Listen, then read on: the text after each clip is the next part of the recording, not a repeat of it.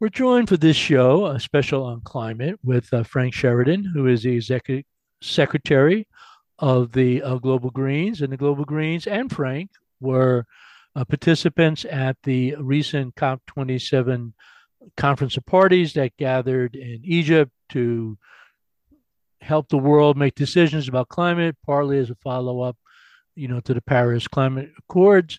Um, so don't we start, Frank? Do you want to give people a quick introduction? What's what's the Global Greens?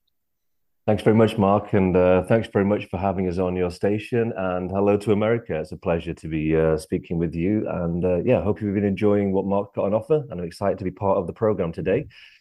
The Global Greens, I'll start with that. Um, you may or may not know that around the world, most countries have a Green Party in it. And the Global Greens is the international connection of those Green parties. Um, the the organization is um, uh, the federations of sorry, excuse me. There's four federations around the world. Uh, the Americas, where your home turf is, uh, Europe, where I'm talking to you from, in Italy, although originally I'm from the UK, uh, Africa, and Asia Pacific. And I manage the interconnection uh, of the um, of the green parties, looking at capacity building, resource sharing, making sure we get good green uh, people in positions of power, um, and we're basically building up the green movement. Now, Europe COP27, and I did see a summary you put down um, about the event. Certainly, many people are focusing on the fact that while there are not many details, there was agreement finally that the you know global north will be responsible for some loss and damages uh, to pay for the global south, um, but generally not as much optimism that uh, they really crack down on the fossil fuel plants and, and emissions uh, as much as they should have. So, you know, what is your basic impression, you know, coming away from from, from COP? Well, you know, it's always a mixed bag. Let's be clear. Uh, you know, there's many of us, Mark, and I think you included, and many of our listeners out there who've been talking and interested in this for a long, long time. Uh, and you know, if we'd have been addressing this properly, we wouldn't be in this situation now. Uh, and ultimately, we, have got some very positive news in many senses. Uh, we campaigned heavily on loss and damage, um, but there's other key things which are missing from uh, the agreement, really, and are just not being addressed properly. Um, let's just take a little rewind and remind ourselves of the science, uh, which is from the IPCC and the UN. Uh, and let's be honest, this isn't uh, this is sort of mainstream science now. This isn't sort of you know out there as it used to be kind of accused of. But we know we need emissions to peak um, very soon, and we need a 45% reduction in carbon emissions by 2030 to keep to 1.5. That is a fact. Um, there's actually more to it, really, depending on how you, you scrutinize it. But in order to keep to a 1.5 world, that is what we need to have. That's what our goal is. And the failing, I guess, of this COP is that it's not been addressed properly. And that is not looking, that's looking basically at the fact we're not looking at the cause of the problems, which is fossil fuel emissions. In fact, in the past year, a, a recent report suggested, well, demonstrated that they've actually increased, uh, particularly after COVID as well, which is disappointing. Um, they need to be peaking, they need to be going down. Loss and damage is the effect of climate change. If fossil fuels are the cause, loss and damage is the effect. So, what's interesting about the the agreement, and, and there's more nuance to it, um, is that yes, we have finally got the developed world, the global north, to agree. Um, we worked quite hard with Europe uh, on that, and I'd like to talk a bit more about that later. And the US as well came on board, so that is a big positivity. Uh, we know climate justice is at the heart of what we do. The people who are impacted the most by climate change have bear the least responsibility for it. It's historical missions which my continent and your country are responsible for. And that's what made us generally wealthy, although I'm sure there's problems within that too. I know there is in mine and elsewhere too. But this is what has given us a standing in the world. So addressing loss and damage is fantastic. It's not perfect. Um, they've had to do a lot of um, uh, sort of consensus building and sort of clever negotiations to get people to sign it, and there's more to come. But it is a plus. But ultimately, what isn't on there is a proper acknowledgement of what the cause of the problem is, and that is fossil fuel emissions. Now, one of the controversial elements of this particular COP was, was held in Egypt, where uh, they have a very poor track record on on, on human rights. Uh, I, I, believe the Egyptian uh, Green Party actually have some members in the uh, the Senate of, of Egypt. Uh, formally boycotted the the event. What what was the um, you know, sort of scene like I understand uh, maybe as many as thirty thousand people many of them were uh, apparently fossil fuel uh, lobbyists. Yeah, I mean, to be honest, um, I'm going to shout it out now. Uh, there was a weak host country who I think really ultimately were out for the prize of hosting a COP. Um, and some some aspects of what wasn't addressed during the negotiations and the role of the host country uh, highlighted that weakness. But I'd just like to return to what you're saying about the Egyptian Green Party. I'd like to give a shout out to a very dear friend of mine, Mohammed Awad, who is the leader of the Egyptian Green Party. Um, I work very closely with him, and uh, their decision to boycott was something that we worked upon together. Um, we did discuss whether we should boycott too. Uh, let, us be clear: there's over sixty thousand political prisoners um, languishing in jail with no recourse, no legal aspect, not not knowing anything um, since Al Sisi came to power. Um, and that is atrocious. I think, you know, looking at the UNFCCC, you need to look very hard about the countries that host it and what's expected of them. And we can talk a bit more about that later as well. I even reflected on my own country and being uh, more honest about its colonial history uh, and the the damage that's done and the wealth that's given us today. But you know, the the Egyptians, in a sense, were it was okay. It was one of the second, I think it's the second most attended COP ever, so it's a big deal. Um, and looking at the number of gas deals that have been struck uh, there is very questionable given the Ukraine invasion uh, and the appalling behavior of Putin on the world stage and, and the regional stage there. Um, that, has been exploited. And I think Egypt, particularly, did not put strong language uh, about fossil fuel reduction on the paper. I mean, that should be their job to be putting hard language on there for negotiators to knock off or, or to work with. And it was just never there. Other countries had to put it on. So the fact this is billed as the African COP and Egyptians, the Egyptian government taking a lead on that, kind of indicates where they're coming from really with that. You know, they were all about making some deals. There's the biggest number of fossil fuel lobbyists there as well. They are given passes and aspect uh, access, excuse me, uh, by the Egyptian government into the negotiators, which people like us just did not have. Frankly, that stinks. Um, and the outcome of it, um, what's good about the agreement and what's not good about it, speaks to that really, and it's quite weak on their part too. Yeah, you mentioned that the uh, you know Egypt as the host country really did not do a very good job of putting the issue of cutting emissions on the table, and, and I, I did see reports that the, uh, the the person who was basically the formal host um, for the Glasgow um, COP 27 26 last year was was quite uh, vocal that, in fact, um, he, he, thought there was a good chance that we really were losing any ability to keep global warming below 1.5 uh, degrees. But you also mentioned this was the African uh, COP. And, you know, one of the things is I was doing some research about the issue of loss and damages, which I had not really fully grasped previously, is how many of the most vulnerable countries on the planet um, to climate um, and experiencing extreme weather already, uh, you know, is from Africa. And then you also mentioned the issue of the legacy of colonialism. And of course, Africa is one of the perhaps the continent with the most uh, disturbing legacy about um, colonialism. So, so, how did the African countries feel about the outcome?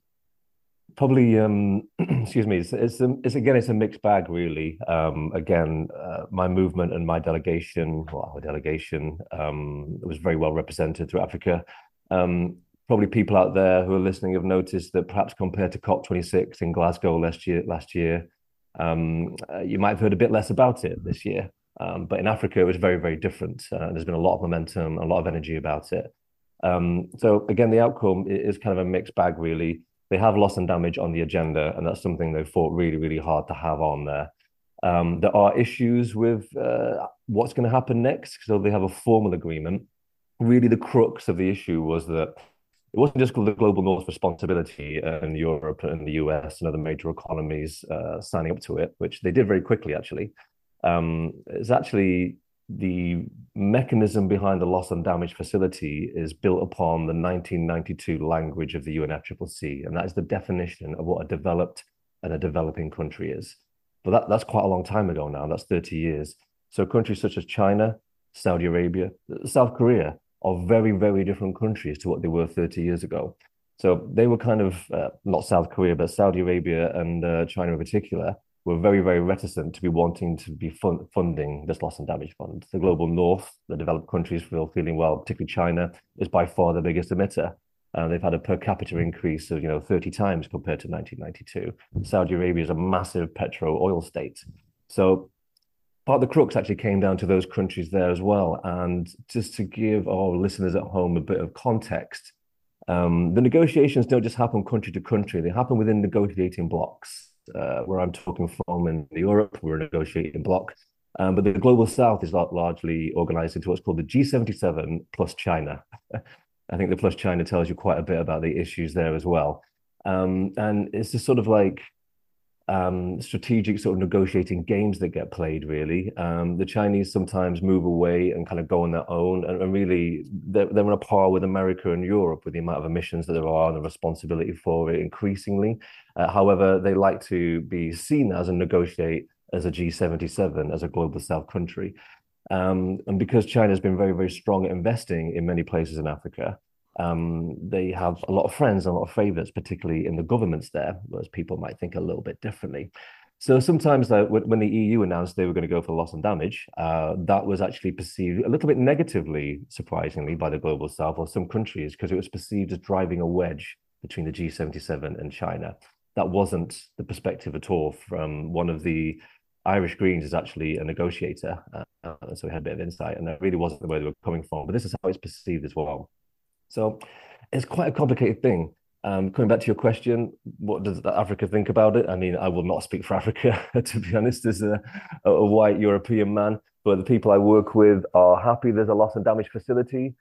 There's a lot of work to do to make it happen. Um, some of the initial language was meaning that, for example, that Pakistan, uh, I'm not sure if our viewers or listeners at home know about this, but has had devastating floods uh, over the past few months. You know, 70% of the country underwater, livelihoods, livestock, buildings, roads, schools, hospitals, people displaced. Boom. It's been massive. Um, that country initially, uh, and the, the, one of the early drafts of loss and damage, wouldn't have actually qualified funding from it, one of the early drafts of it. But that's got put to one side now. And what's happened is a, a committee is going to be put forward, uh, and they have to work upon which countries actually qualify as vulnerable and the aspects of that too. And just talking about Pakistan as well, we worked very hard with the Pakistan Greens. There's a couple of parties there. Um, and actually, the example of Pakistan is really what kept loss and damage really high on the agenda and really what helped us bring it home and get a result on it. Um, we had key speakers uh, getting into the plenaries. We had key speakers speaking to negotiators we were talking for the media, we were platforming. I say we, not just the Global Greens, the broad um, umbrella of our movement. And that was a really, really fantastic example because the science has radically changed in the past few years. And they can demonstrate that that flooding is 80% more likely because of climate change. We can actually say now these big events are because of climate change. And five years ago, we couldn't say that. So we've been able to use the science in order to develop proper policy and to create pressure on the negotiators to have better outcomes.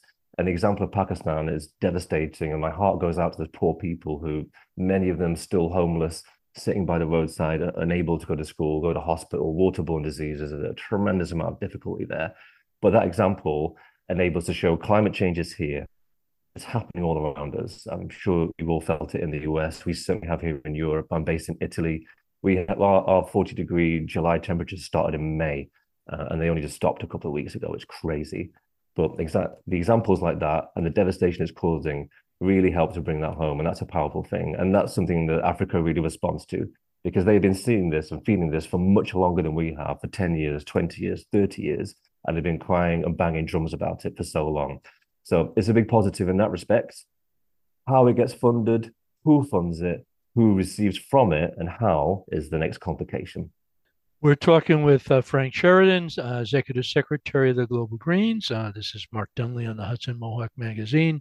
You had mentioned earlier the, the need to cut emissions by at least 45% um, by, by 2030. W- one thing I'll point out, I mean, those are the numbers that come from the IPCC, but they actually don't believe that that is sufficient to actually, you know, keep below 1.5 degrees centigrade. Um, in order to do that, in addition to 45% cuts, uh, they have been really calling very heavily for uh, carbon capture and particularly carbon capture and sequestration. And it, it, it, seemed like that was one of the things that, you know, the big industrial countries continue to, to, to push. And, and I know that countries like India, I guess about 80 of the countries actually had wanted to talk about or include language to phase out uh, fossil fuels. But instead, what they ended up with was some discussion that just mentioned unabated coal. So it seemed like, you know, fossil fuels still really did not uh, take as big a hit as people want. Absolutely. And that's the heart of it. You know, looking at loss and damage, we've had movement on the effect of climate change and particularly on the most vulnerable in the climate justice, social justice aspect. The people least responsible for the problem are facing the biggest aspects, but the cause of the problem is not being addressed. Um, it's interesting, you're, you're referring to COP26 language there. And for those uh, listeners at home who perhaps were following that, um, I, I, might not agree with this man's politics and political party. He's from a different field, but Alok Sharma uh, was the lead, um, was the president of COP26. And fair play to the man. Uh, he worked his ass off to try and get a good deal. And he worked really hard trying to get fossil fuels on there. The initial language was phase out uh, coal. Um, then we had this sort of like compromise of phase out unabated coal, which is basically runaway coal. What does that mean, really? And then, to be honest, the uh, Indian and Chinese government ambushed them at the last minute. It looked like it was an agreement, and they said, "We're not going to have that. We're not going to have phase out. We need phase down, which basically means reduce." This year, um, there was talk again of having phase out all fossil fuels. What we've ended up instead of is uh, language around low emissions energy, in inverted commas, like low emissions energy, which, all right, great. What, what does that mean? I mean, you could apply that to gas, you could apply that to carbon capture storage, you can apply it to nuclear, you can apply it to new renewables, which you really should be, but it's not about getting rid of fossil fuels and our addiction to it. Um, I'd like to touch upon what you said about carbon capture storage. Um, you know, despite how I might sound, I've, I've, done quite a lot of reading and a lot of study and into this background stuff look, uh, people are proposing this as some kind of solution. It's not proven at all. And this is a fundamental crux of that. We do have things that we can do today. Renewables are far, far cheaper to process to make energy than any kind of fossil fuels. The technology is there. They just need to spend the money and get the political will to roll it out fast. Everything we need to get to 45% is potentially there and I will agree with you, the IPCC, although it sounds radical perhaps to some of our listeners at home, um, actually could be seen as relatively conservative. And again, if we'd have been doing stronger things or the governments had been working more strongly 20 years ago, we would not be having this conversation and I would be sipping a margarita on a beach somewhere. However, this is the fact of the matter. Carbon capture storage is not demonstrated, it's not proven. And by putting our eggs in that basket, it's basically maintaining business as usual and maintaining the status quo while we pump carbon dioxide and methane into the skies with a sort of magic wand that somehow in the future we're going to be able to suck it out. There's no evidence for that at all. It's unproven. It's absolutely baby. There's nothing happening there at all. I'm probably sounding quite ticked off about that, pardon me, but there are things that we can do today. Wholesale rollout of renewable energy is feasible, possible, economically viable, technologically possible there are many parts of the US which could uh, um, um, be very successful on renewables. Um, it's always sunny somewhere. It's always wind somewhere. Battery power needs to be built upon. There are different things that need to do. Ultimately, a big part of it too is the way our energy systems are structured. They tend to be heavily, heavily centralized. And similar to the fossil fuel sector, that industry also doesn't want to be broken up and be decentralized in that way unfortunately, as we all know, and people know the climate change issues, uh, we have a systemic issue. We're all in it. We all pollute. We can't help it. It's the, when you turn on the lights, when you drive your car, when you get when you see your mom, when you get take a flight, when you buy something, it's all embedded. So understanding that system and looking at the foundations initially of what creates that emissions is what we need to tackle, and that is the energy system, and concurrently and related to that is a fossil fuel addiction. Now, the you know Secretary General of the United Nations has been repeatedly warning uh, that what the world's governments have been pledging in terms of emission cuts are nowhere near adequate to you know prevent going way past 1.5 degrees, probably more, two and a half uh, to, to three degrees. the, the sort of the more you know the, the climate justice community folks over there uh, on a broader perspective are they optimistic that the world actually is going to be able to you know at least avoid the worst of climate collapse or at least create a world where you know everybody has some chance of surviving or you know what's this balance between hope and despair among people at this point after cop 27 uh, well, that's a great question, uh, and I'd love to be in a position where I speak for all people. But I think like um, it's all to play for, Mark. You know, I think you know people out there who know about climate change, um, who see the impacts. You know, I'm sure you know where our listeners are. You know, hearing this from. You've had impacts there. You know, you, you tangibly seen it before your eyes. You know, and if you've got kids or people around you who have kids or grandkids or whatever, you know, you must look at them and go, God, what is coming? Uh, and again, I've done a lot of reading and research into the background of this uh, and the predictions of what's going to happen by 2050 if we don't change. And if we think it's bad now, it, it is just going to be horrendous. Um, just to touch upon where we're at with the negotiations and the commitments to the Paris Agreement uh, and to 1.5. Um, countries have to submit each year what they call NDCs, uh, nationally determined contributions. And this is the, the government's plans for reducing emissions within their economies. Um, assuming they do what they say they will do, and let's give them the benefit of the doubt as much as we like to do that. Um, if they do that at the moment, by 2050, we're on plus 2.5 degrees warming.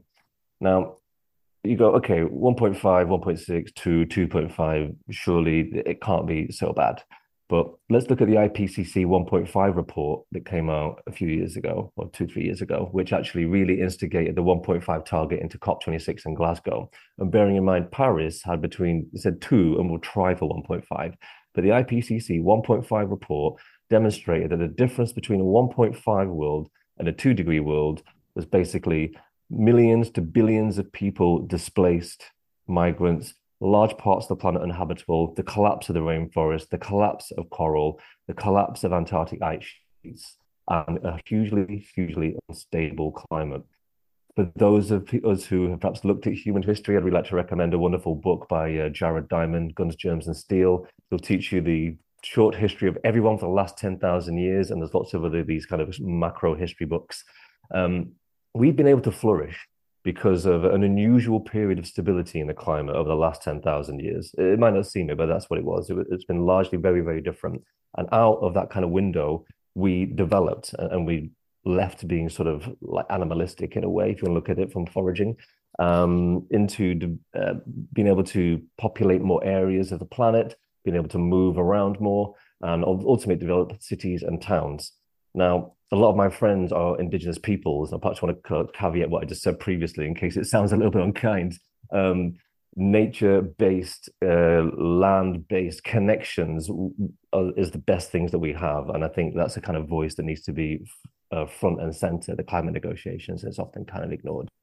But let's come back to this period. We have this period of stability, and the IPCC report demonstrated um, completely that the difference between 1.5 and 2 is the difference between life and death for billions and billions of people. I think, did we just clock over 8 billion people a few weeks ago or something like that? I think I read recently. We're projected to be 12 billion by 2050 and beyond. You know, th- these people are coming, they're here. We can't deny it. We know what's going to happen. The, the data, the science shows us the world we're in. It shows us what's causing the problems. It's showing us the impacts and effects, and it shows us what's going to happen. And we have the solutions. They're really, really, really simple. Tackling the fossil fuel industry, tackling big business, tackling the financial sector, uh, and tackling how we do energy. And then we can look at recycling, and there's also biodiversity, nature enhancements, etc. They're all wrapped up together. But really, in the next five to 10 years, if we really tackle those things, and it's easy to do, we just need to break the chain of power. And it is possible. We just need the political will. And everyone listening out there, coming back to your question about despair and hope, do have hope um, because that's all we've got. It is possible. The window is not closed yet. We can have a 1.5 degree world. It is possible. Bang pots, vote the correct way, shop correctly, don't do make lifestyle choices, do everything you possibly can to make this your most important thing because your children and your grandchildren or your great grandchildren will thank you for it. Now, we only have about two minutes left. We've been talking with Frank Sheridan, Executive Secretary of, of, Global Greens. I know in your summary you also mentioned about some long overdue World Bank reform, and you, you talk there needs to be a lot more support for adaptation. But in that last 90 seconds, what's, what's, what's your last point you'd like to, to raise? All right, I'm on a 90 second countdown. Okay, I'll try not to talk too fast.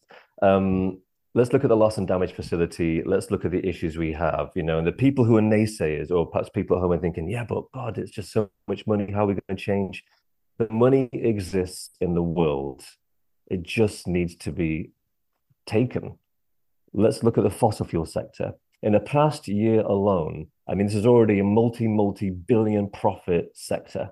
You know, I, I take planes. I, am not like a naysayer. I don't live in, in a cave with a you know a rock on my head. I take transport. I have a bike, but whatever. You know, this is a fos- this is a sector which makes billions and billions of dollars. In the past year alone, it's made an extra billions, billions, billions. Windfall tax, super simple. There you have a lot of cash. Let's look at the financial sector. There are trillions and trillions and trillions of dollars sloshing around, being moved in complicated things, so complicated that even my clever, clever friends who work in the financial sector don't really fully understand it. Anyone who tells you they do is a liar. A Robin Hood tax, we called it in the UK. They tried to propose this after the financial crisis of 2010. You do a transactional tax and you can generate billions and billions. And then how that money is distributed through mechanisms like the World Bank, through the IMF, you basically create rules and regulations so these organizations cannot fund the problem, they fund the solution. It's that simple. The money is there. We just need the political alignment and the regulation to do that. And we just need to change the institution so they di- direct the money correctly. And Frank, if people want to find out more information about the Global Greens, you guys have a website? Well, I mean, we've we've sort of lurched slightly into the 21st century, uh, albeit reluctantly. Yeah, of course, you can find us on all social media uh, Instagram, Facebook, uh, Twitter, if it still exists, depending what's happening there, and LinkedIn and elsewhere too, and YouTube, uh, Global Greens. Uh, you'll see our symbol there. And of course, we've got a website, www.globalgreens.org. And you'll see what we did there with that name. Well, thank you very much, Frank Sheridan from the Global Greens. And this has been Mark Dunlea for the Hudson Mohawk magazine.